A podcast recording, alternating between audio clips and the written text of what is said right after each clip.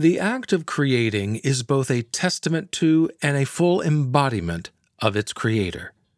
An actor gives so much of themselves to the role that they're playing. A dancer utilizes every muscle to express an emotion. And a writer pulls from their own life and experiences to create other worlds and powerful stories. And so it is only natural that we often tie our own self worth and meaning to the success or failure of that creation.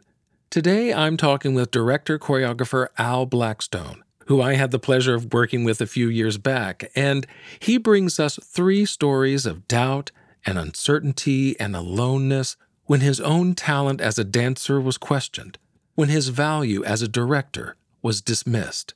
This is an honest conversation on who we really are beyond the labels of actor or artist, and how the idea of making it comes more from ourselves than from the validation of others.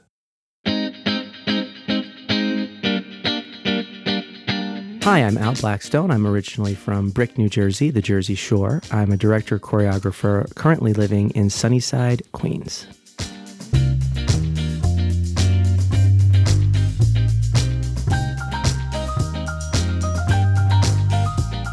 Welcome and thank you so much for joining season six of Why I'll Never Make It, a top 25 theater podcast featuring honest conversations with fellow creatives and three stories from their own life of artistic challenges and personal hardships. I'm your host, Patrick Oliver Jones, an actor and singer myself who knows firsthand the ups and downs we all face. The website is whyillnevermakeit.com, where you can sign up for the Win Me newsletter and learn about upcoming guests and useful artist resources. Again, that's whyillnevermakeit.com.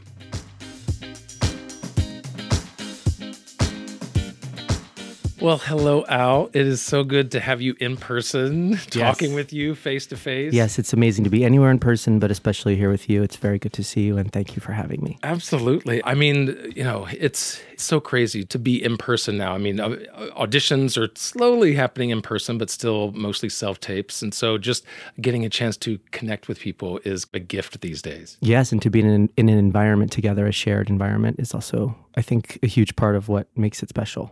I'm realizing. I mean, the, you know, because I, I did acting classes over Zoom, which has its place, you know, because we obviously we we perform on screen, so it, it can have its thing. But yeah, you're right. There's that connection with someone in the room with you, right next to you. You can touch them, you can see them. Mm-hmm. Yeah. Well, before we got started, I asked you for a glass of water, and you gave me this beautiful glass and told me that your husband had made it, and he took a class, and we had this whole experience of getting to know one another better because of the glass that that I drank water from, right. which is something that just couldn't really happen. I don't think those things don't happen on Zoom, but we're grateful for Zoom as well. Absolutely. Absolutely. Well, I'm really grateful for the stories that you brought with you today because I, I think they highlight something that all of us, whether we're dancers, choreographers, or actors like myself, or anything in between, that it's something universal that we all go through. And your first one actually deals with something that I've had my, myself when it comes to being a, a singer and my voice. You're a dancer, so your body is your instrument. And right now you're going through an injury, a herniation of your neck. Yes. And that has kept you from dancing for months now. And in fact, it's completely disrupted your flow of practice and impacted your career, your daily life. I mean, what, what exactly happened with this injury? Yeah, well, if I'm if I'm honest and I sort of look back at it, I realized that there were some warning signs, you know, over the last six months or so that I just sort of shook off as just you know dancers always have little things going on. Um, but eventually, it progressively got worse to the point where I wasn't really able to function. Woke up in the middle of the night one night and sort of like needed to go to the doctor immediately. And um, and so, of course, looking back, it's like, oh, I should have seen this coming. You know, you immediately want to blame yourself because there's not really anyone else to blame in these situations, and it feels good to blame someone, I think. But um, but it's been a really challenging time, and it's put things into perspective uh, in a great, in a big way for me because I'm realizing so much of how I process my emotions and how I process just life in general is through dance and being able to dance, and also how I see myself. So it's raised a lot of questions, and this is a, an interesting time to be having a conversation with you because I feel pretty raw about it. Well, yeah. I mean, like my identity is as an actor, as a singer. Your identity is as a dancer, as, a, as mm-hmm. someone who uses their body. What is it about dance that you feel so connected to that that you identify with it so strongly? Well, I think it's this incredible practice that combines uh, memory and emotion and the body and breath and real time and space and other people and, of course, music.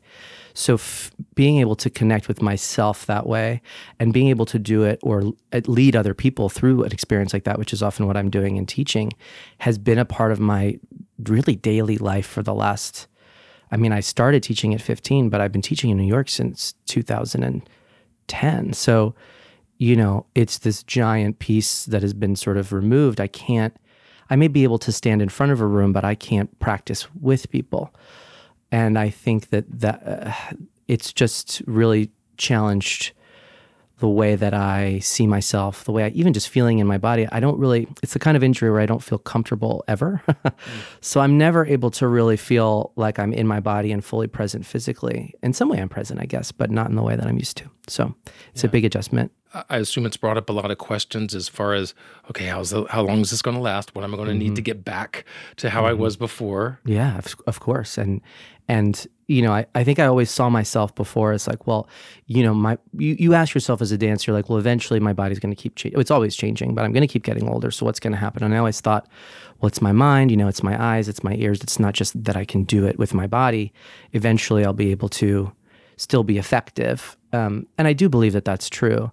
But to sort of be, you know, put into that position all at once has been, um, yeah, it's been really challenging. And, and and I'm forced to look at these questions much more quickly than I than I wanted to.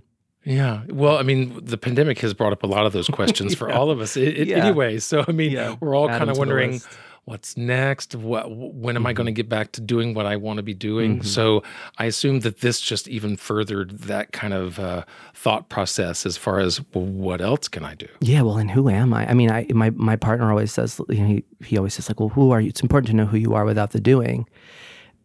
But it's like I, I I think dance is just so intrinsically has been my whole life a part of just who I am and and how I express myself and and I've said it many times but but I think the biggest thing is just process my emotions. I've in dance I I've been able to if I'm feeling frustrated I can create a piece of choreography even for class that sort of channels those feelings and I've always had a place to put these things and share them with other people. So it's been interesting to sort of have to come to feel like I don't have that outlet anymore of taking what I'm going through and making something with it. So it's interesting in some ways it's very positive i'm sure. I'm learning a lot. Yeah because have you discovered other artistic ways or outlets for you? Well i love to write and when i was a little boy i always that was always my dream was to be a writer. Um, and i've always journaled. And so i'm i've been dabbling a little bit in that and mostly writing about my experience but um, i see that that could potentially be a way to similarly channel what I'm feeling and share it with other people in a way that I feel like might be impactful. Well, yeah, because your your dances, your choreography is writing for the body. It's a it's a way of expressing. Mm-hmm. It's a, it's an arm movement here mm-hmm. as opposed to a period there. Yeah, I've always thought of it that way. Thank you for for saying that. Yeah, absolutely. So now it's like, well, can I do the same thing? you know, just without the without the body and the music. Yeah, yeah, because you know a, an arm movement can say so much more than maybe a paragraph can. Absolutely, but I also think it's important for me to to say, probably just even for myself, that being still is good, and if I don't find a way to, you know, replace that experience, I think that's important as well, and and also will help me empathize with people that aren't lucky enough to have something that they practice that makes them feel that way, because there are so many people that don't. So, you know, I love the opportunity to explore other ways, and I will do that because I have to. But I also wonder if maybe just the stillness is is equally powerful.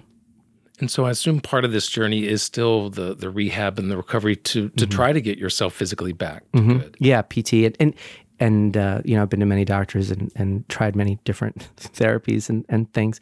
And it is also wonderful to have the opportunity to be with people who heal for a living. And when I got the diagnosis, I was actually in Mexico for the holidays. And my partner's family took me to get an MRI there, and I saw a doctor there. And the amount of care and concern and, and love that I felt from not only his family and him, but, but also the doctors that I saw there and that continued coming back here.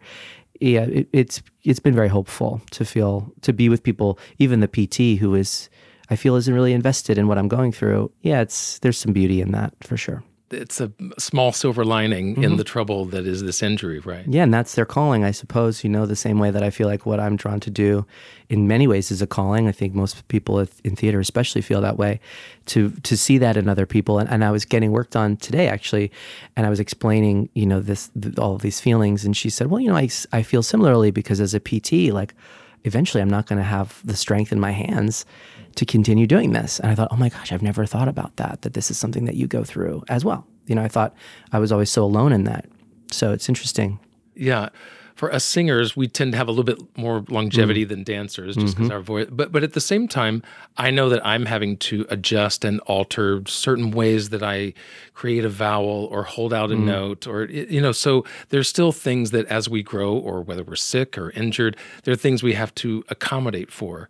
And so, do you find that you're able to accommodate, or is dancing just kind of out of the question right now? Yeah, no, right now it's it's out of the question. Um, but I think there's also, I believe the body holds wisdom, and I think it's important for me to look at how I got to this place uh, without blame, right? Without with being with grace, but also I think this experience will make me in turn a better leader, a better director, a better, better human going through things like this and coming out the other end. I have two friends who've gone through her, you know, horrible um, sickness in the last couple of years, and I've just been thinking about them, and they've been my heroes. Just thinking about how they've gotten through it and persevered, and it is a part of the life cycle, and not something that I was expecting to go through. And I've only been dealing with this with two, for two months, Patrick. I mean, I don't want it to make it sound, you know, it's worse than it is, but in this moment, it really feels I don't know when it's going to get better, and I don't know when I'm going to return to doing what I was doing before, and so these questions are on my mind something you said about the body holding wisdom it's very interesting that there is you know that sense memory that our body has mm-hmm. there there's trauma that our body mm-hmm. can hold i remember i went to physical therapy one time and he was working on my back and he hit this one spot and I started bawling. Mm. I mean, just something mm-hmm. about that. Mm-hmm. Yeah. It was like holding so much. And have you found that, that your body also holds and gives and recedes in that way too? Absolutely. But I think, interestingly, I think using tension in my work has always been something that I've been really interested in and holding tension and gripping and feeling tension in the body. And that's part of, you know, really in some ways maybe how I got here. Um, be- but but it is true. There's wisdom. I mean, you're using your hands. You're using your voice. You're, we're using our bodies. It's incredibly vulnerable. And this is the same hand that you know held my mom's hand when I was little. It's the same hand that I learned how to tie my shoes. Like those things come with us. I think a lot of times dancers want to become someone else when they dance, but ultimately, it's you. You're always yourself and your body and so there's something about going through this that I know that I'll take this experience. I have no choice but to take it with me into my practice when I return. So, do you find with this injury kind of stripping away the dance that you are becoming more or you're learning more about yourself? I, I'm sure I am, but right now it's hard to see it. it doesn't feel that way. right now, I just feel anger and sadness. No, um, yeah, I think it's been really good in many ways, and it's been good for me to to realize how much I see myself as what I'm doing. Uh, and to be forced to try to see myself outside of that is important. Now, you've balanced both being a dancer and choreographer. Do they both bring you joy equally, or is there a different aspect to each? I think when I'm dancing, it's more, in a way, selfish because I'm embodying the moment. So it's, you know, I feel so incredibly present. Not to say that I don't feel present when I'm watching choreography, but oftentimes if I'm making something on other people, I'm editing or I'm thinking about what I can be doing better. When you're in the moment dancing, of course you're doing that, but you're also just you're you're in the moment. So there's something that's a little bit more freeing about that. And I think that's probably the thing that I miss the most. Yeah, I hadn't really thought of it like that. But yeah, when you're doing choreography, obviously you're creating it. So there is that part of it. But then once you've given it to someone else, you have to distance yourself mm-hmm. from it. Yeah, yeah. You give it to them, really. And you sort of step aside. And in an ideal situation, I think, you know, the more you can step aside and, and let it have its own life, the, I think the more quote unquote successful it is.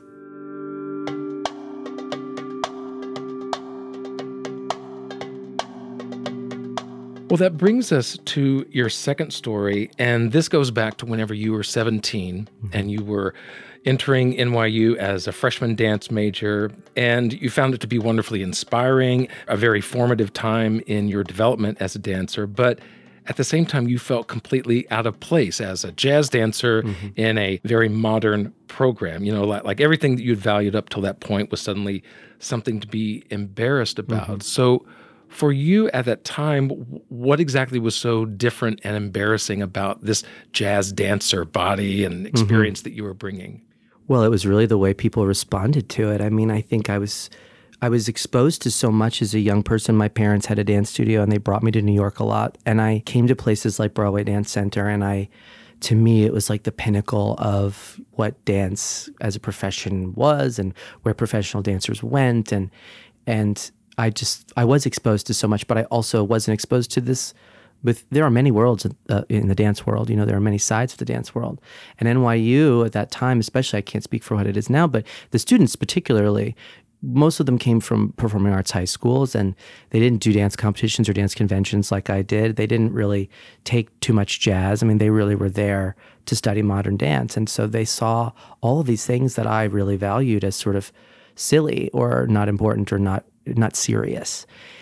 And um, that was really painful because you sort of like all these things that you've been you've built yourself on and that my teachers taught me you know my parents taught me that you know this is an amazing place and i i remember someone saying to me once like you know they're like oh well that's like like Broadway Dance Center is not a serious dance studio. And now looking back on it, it's so ridiculous. I mean, it's just a completely ridiculous thing. And it's also a, another child speaking to another child. But when you're there, you know, you feel like, well, oh my gosh, it's not. You know, you're you're alone, and I didn't know anyone else there, and I felt really um, like I had to. In some ways, I felt like I needed to sort of hide where I came from, but then I think, I don't know, something in me shifted it and I did choreograph a piece that first semester that that was pretty jazzy. You know, and you find your people. There were a couple people there that I came from a similar place as me and I found my tribe as they say. And I and I before I left the program, I did present a piece of choreography. I remember it was like very angsty and very, you know, sort of like a Mia Michaels ripoff. And um and I felt proud of it and I'm glad that I left on that note as opposed to, you know, because I felt out of place. And I think it's important to say that the teachers were very supportive. It was mostly the other students that I, I felt sort of separate from. And yeah, I felt like an outsider. When you'd mentioned Mia Michaels, and that's someone that you know from your So You Think You Can mm-hmm. Dance days. And that show is one that incorporates so many facets, so many different mm-hmm. types of dance, and, and, it's important that these dancers know so much. But you feel like that at that particular time, at that program, that really, if you weren't into modern, then you just weren't serious enough. You weren't good enough. You weren't what a dancer could be. Yeah, absolutely. I mean, now I think there's even people use this term commercial dance, which I'm still trying to grapple with understanding. I'm still always grappling with defining style. I think, of course, there are there's a history in in the, styles and types of dance, but I think these terms get thrown around a lot, and um, so now people say commercial dance, and there are actually dance programs. You know, like Pace University has a commercial dance program where people go specifically to learn styles that you would do, you know, on Broadway or in commercials or on television, that sort of thing. But at that time, there wasn't anything really like that. But at NYU at that time, I mean, there was nothing else like that. And I think I didn't really feel like there was a place for me necessarily to go. Um, but eventually I, you know, moved on and, and it took a while before I really felt like I found a place that I felt like I belonged in the dance world.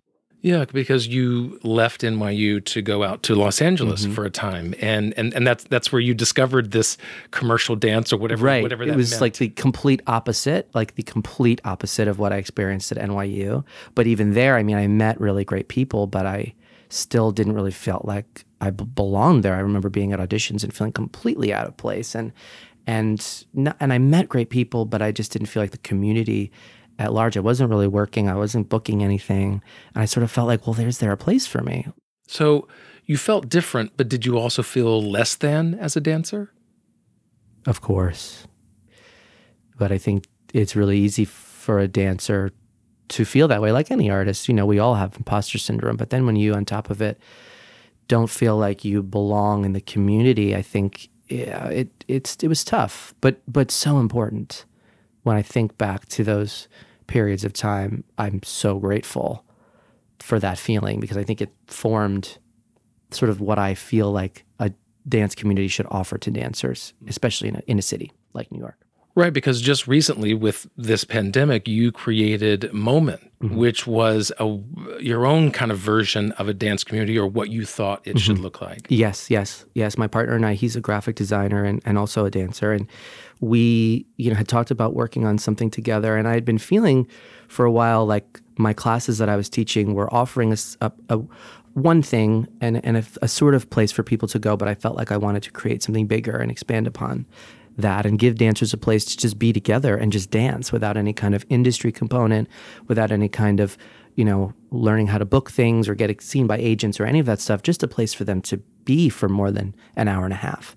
So we've been we just had our first one in November, and we're really looking forward to doing another one. But it's a, a basically a three day experience for dancers where they just come and they dance all day and they meet new people, and we provide performances and experiences and just space for them to be together, adults specifically, because I think young people under the age of 18 specifically have a lot of places to go um, you know to do that sort of thing to be together to dance to meet new people but i think once you get out of high school it's harder to find something like that yeah, I think it's so important to kind of have those, uh, you know, like there's these writer retreats. Mm-hmm. You can go to band camp. Mm-hmm. There, you know, there, there's mm-hmm. different ways of expressing yourself, but in an almost a secluded way, so that there aren't eyes watching you. There's no judgments, yes. and you can just be. Yeah, and I think you know we we encourage people not to have their phones out during the weekend, and no one did. It wasn't even a question. No one took their phone out to film a single class. It was three days of just being able to feel vulnerable and safe, and and I I you know have a lot to say about filming classes and I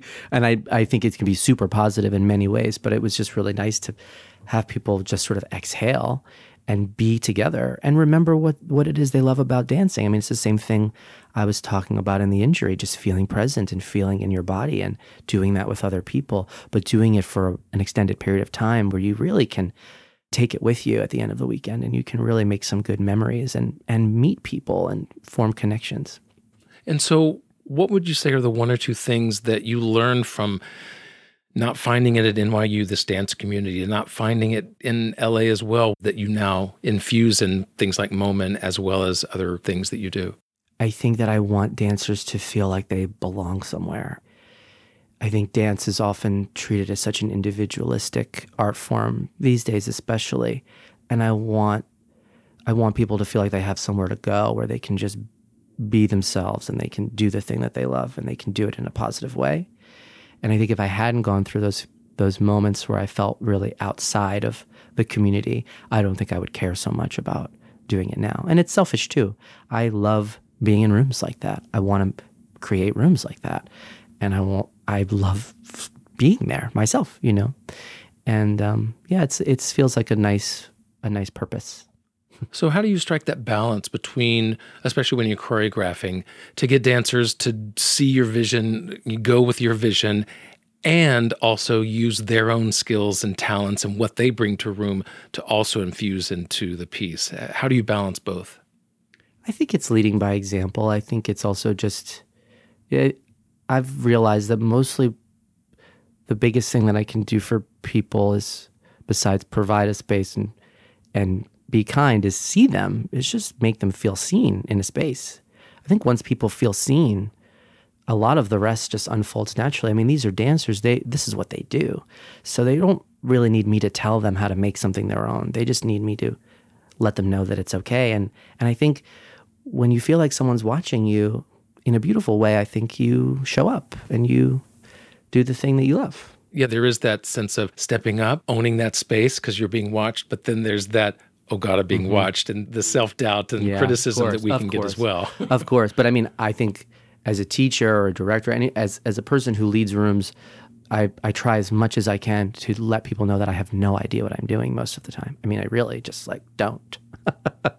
I believe that I can get us to a place and that I can lead, but that doesn't always mean that I know all the answers. And and you know, I try to be as self-deprecating as possible as a as a teacher so that people know that it's okay to not be, you know, this idealized version of who they think they're supposed to be. Because when you and I worked on Annie together, it definitely felt like, yes, you're the director, you're in charge, but there still was a sense of, hey, let's work together mm-hmm. and make this happen. I, I remember there was the song that isn't often in the Annie production, but you said, hey, you're Daddy Warbucks, let's see if we can do this song. Mm-hmm. And we tried it, it didn't actually work. And I thought because you cut it, oh my gosh, I've failed. I've done so, you know, we, mm-hmm. we go through this whenever something happens like mm-hmm. that. But at the same time, once the whole show came together, I was like, you're right, it just didn't fit. Mm. And and I realized that you're looking at a much bigger vision, whereas all I can see is, oh gosh, I didn't sing that song right. I mean, how could anyone not feel that way in that situation? yeah. You know, but you handled it so gracefully and and and you were magnificent in the production. So I appreciate that. Yes. Thank you. I know definitely feeling that sense of belonging or not feeling that sense is something that I, as a non dancer, have felt. And I'm, I'm usually feeling that way. I'm in the back row. Give me the, you know, the lesser cut down version of the dance while everyone the else mover call the mover the call mover thank call. you while everyone else is given 110% sure. up front however there was the first show that i was cast in once i moved to new york was the producers out in long island mm-hmm. And for this production, for whatever reason, they had, you know, one of those triangle formations yep. during the Bavarian number, and I was the tip oh, top. I, I, I was the point. Oh my gosh. I think because I was the tallest one in the cast, so they just wanted it. And I was like, what? Wait, what? There's no one in front of me? It was so nerve wracking. But at the same time, it made me work twice as hard to be like, I have to nail this. Mm. So yes, there was the nervousness, but there was also that sense of accomplishment. It's like, oh my gosh, I did it. I did it. Well, someone put you there. They believed you could do it. I mean, that's also the thing. Like, you were placed there. So someone believed that you were going to be successful. It wasn't me. It wasn't someone you. else. Did. It often isn't us. yeah. And, and I think it's interesting to hear you say, you know, from an actor's point of view, because I often so take for granted that dancers have this place where they go and they take class with lots of other people. And it's like a very, it's just something that you can. I mean, there's you know 50 dance classes a day in New York City alone that you can go and you can practice your thing with other people. But there's not necessarily like open acting classes and open. I mean, there are, but not in the same sort of organized way and, and plentiful way that we get to just be together and practice and um, and I often think like it must be really hard as an actor when the only place you're unless you sign up for an acting class or sign up for a singing class, a group class, that the only place you're seeing people is at auditions. Like that must be tough. Yeah, in dance you get that camaraderie. Mm-hmm. You get that oh oh I like the way that you did that. Let me try that. Or yeah, as as you say, like for singers especially, our lessons are really one on one with us and the coach or the teacher. And it can be very isolating at I, times. I can imagine. Yeah. Very lonely. In addition to the stories shared here in these conversations, there are also bonus episodes where guests, like Al, share memorable audition stories. Al talks about when he was at a dancer call years ago for the Revival National Tour of Sweet Charity. Let's just say that I, as a non dancer, could definitely relate to this story. And bonus episodes like these are only available to monthly supporters of Why I'll Never Make It. Producing this podcast isn't cheap, and with your help, I can reach a wider audience with more video and transcription options, which would greatly benefit deaf and hard of hearing artists, for example.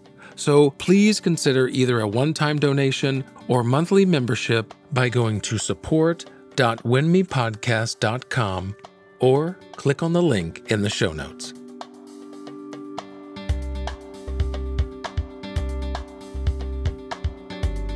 After all of these experiences of teaching, choreographing, directing, there's something that you still struggle with, and, and that is that you have no idea what's going on that mm-hmm. you're not in in control of your mm-hmm. life or, or your own time and that it's almost like you feel the need to ask theaters producers directors for this permission to do what you love mm-hmm.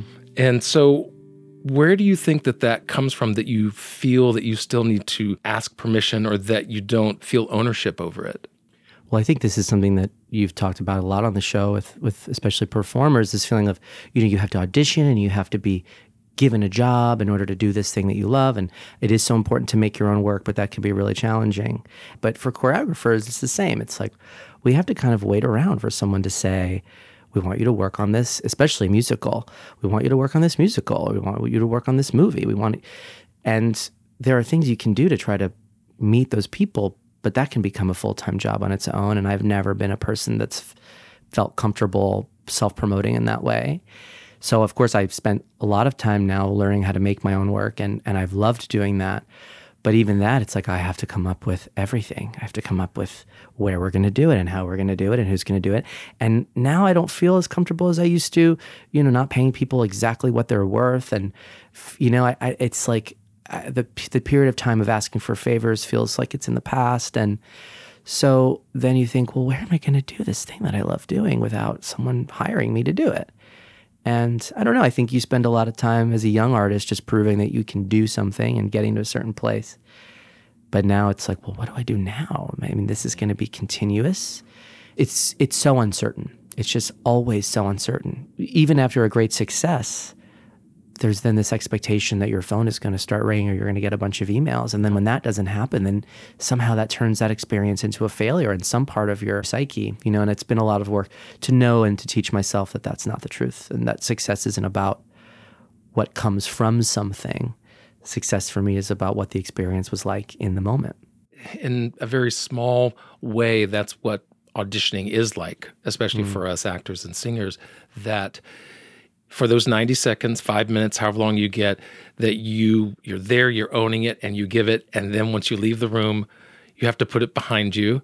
You may or may not get the call back. You may or may not get the job, but then you're on to the next audition or your next whatever you have. And it's almost like you have to kind of partition your day, partition your mm-hmm. life in a way so that one failure or success yes. doesn't just snowball. Absolutely. Yeah. In the same way, uh, you go to an audition, you do great work, but you don't get the job. You have to teach yourself not to view that as a failure. As a choreographer, you put up a show, you work on a project, it goes great. And then if you don't get another job, that doesn't mean that that experience was a failure, but we've, we've, it's very similar and a lot to do with expectations. And as an, as a, I call myself an adult now loosely, but as an adult, I think that expectations are something that I'm always trying to manage. sort of what I expect someone is going to, how they're going to react, or how I expect something is going to go. Well, I certainly know for myself, I you know I've had some of that fear and confusion, frustration, working so hard, uh, you know, accomplishing a lot, but then those times of not accomplishing things and unsure what's next and where to go from here, and even more than that, what does it all mean? What what is what is my purpose? What am I valuing? Uh, are these the kind of questions that you've wrestled with yourself? I think that when I'm in a process, I feel like I know what I'm contributing to something and I can do my best to facilitate everyone's experience and take care of everyone and make people feel seen and do great work and think about the audience. You know, you you just feel so connected to your purpose so deeply.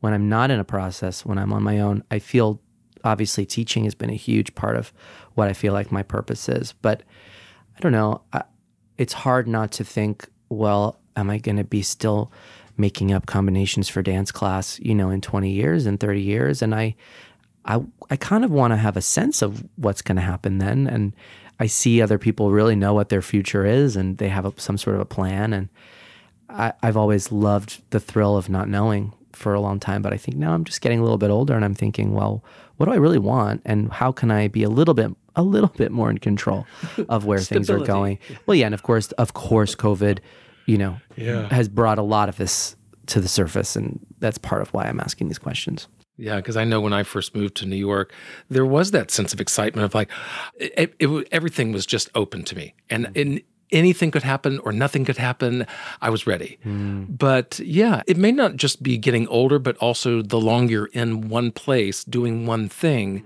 then you need different things to keep you stimulated, to keep you fulfilled in that. Are you finding that you're having to find different things to kind of get that same thrill, so to speak? I think I've realized that, you know, you work on a few musicals and it's like, okay, I know what that is kind of like now and so my my willingness to do them has shifted in the sense that I really need to be excited about it. I mean, and that's a very privileged position to be in. I I recognize. So I've just gained that information, like okay, and and also I know questions to ask that I didn't know to ask before, based on just experiences that I've had. Right. So there's there's that. I still feel very stimulated and very inspired by what I'm doing and by dance and story and music and and being in New York. I still feel very inspired here. I think a lot of what I'm going through is feeling like I want to be more responsible and not just for myself but for the my family and for you know my future. I want to feel a little bit more like I'm in a position where I can take care of the people that I love.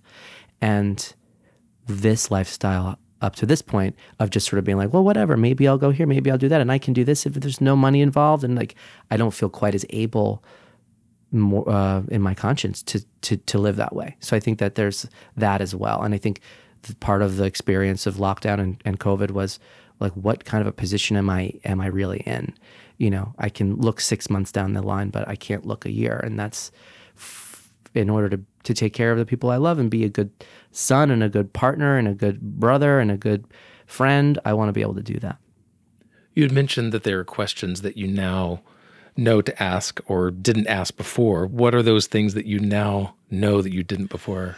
Yeah, that's that's a good question. I think well, it, it really can start simple and just not only like where am I staying, where is the cast staying, what is the the staffing like on a project, things that I just never really, you know, you just always assume that you're going to be really well taken care of anywhere you go.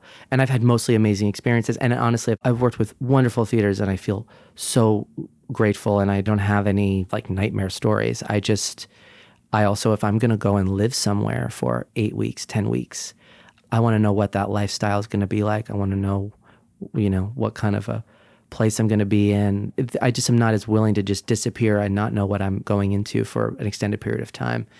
Um, than I than I used to be. You know, before it was like I'll sleep in the in the trunk. Like I'm just so happy to be doing what I love.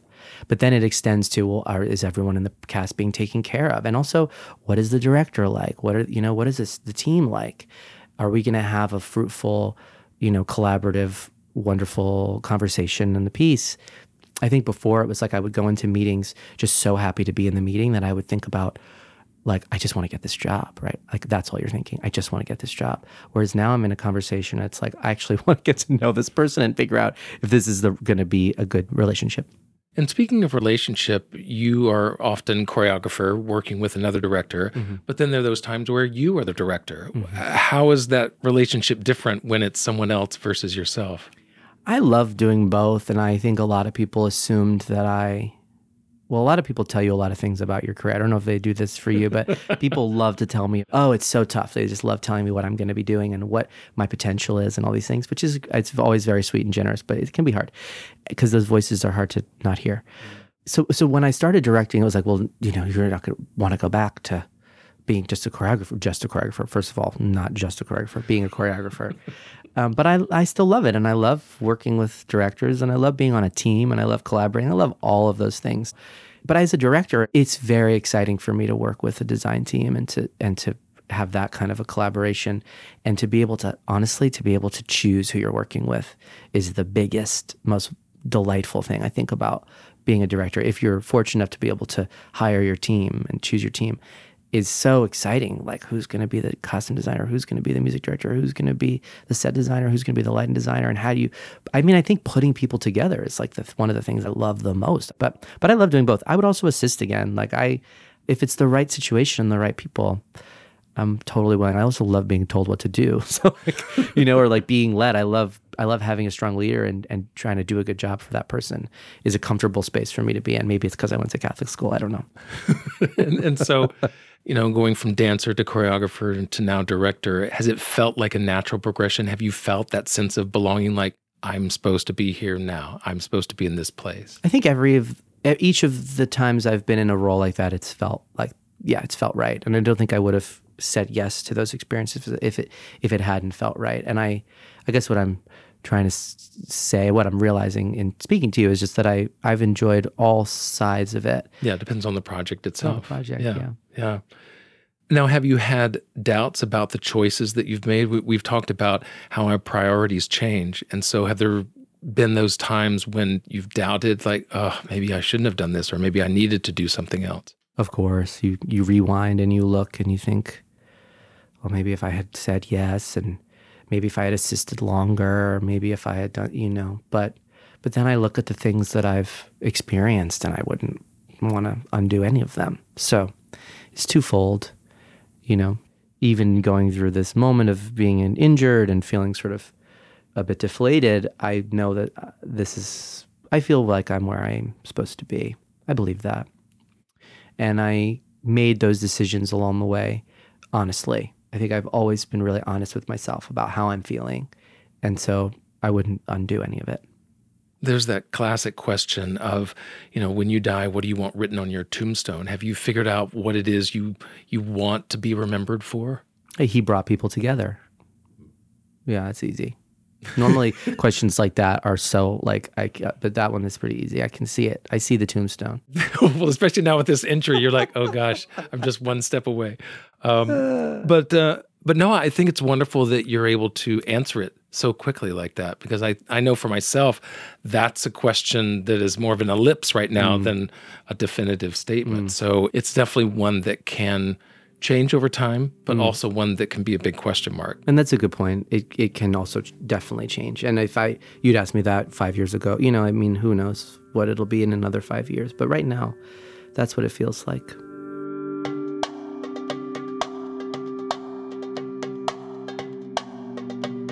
After the interview, Al and I kept talking about his work as a director and choreographer, and he started telling me about a show he actually created called Freddie Falls in Love.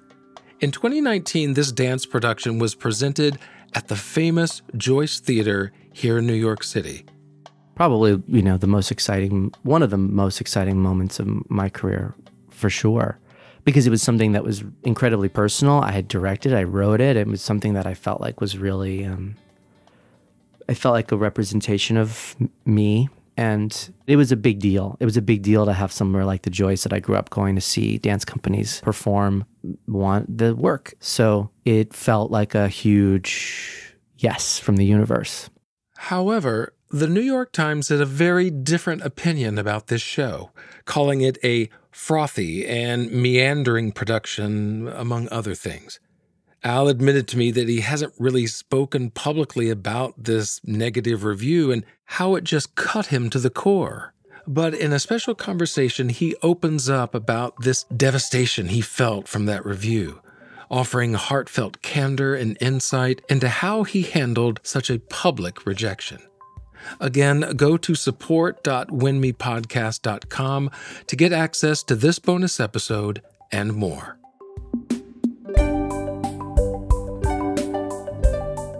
Well, this has been a joy to talk to you and kind of reminisce on these things in your life. And so I really appreciate you being open and sharing them.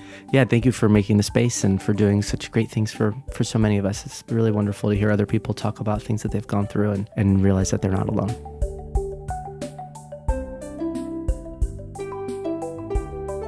Why I'll Never Make It is a WNMI Media production, and I'm your host, Patrick Oliver Jones, in charge of writing, editing, and producing this podcast.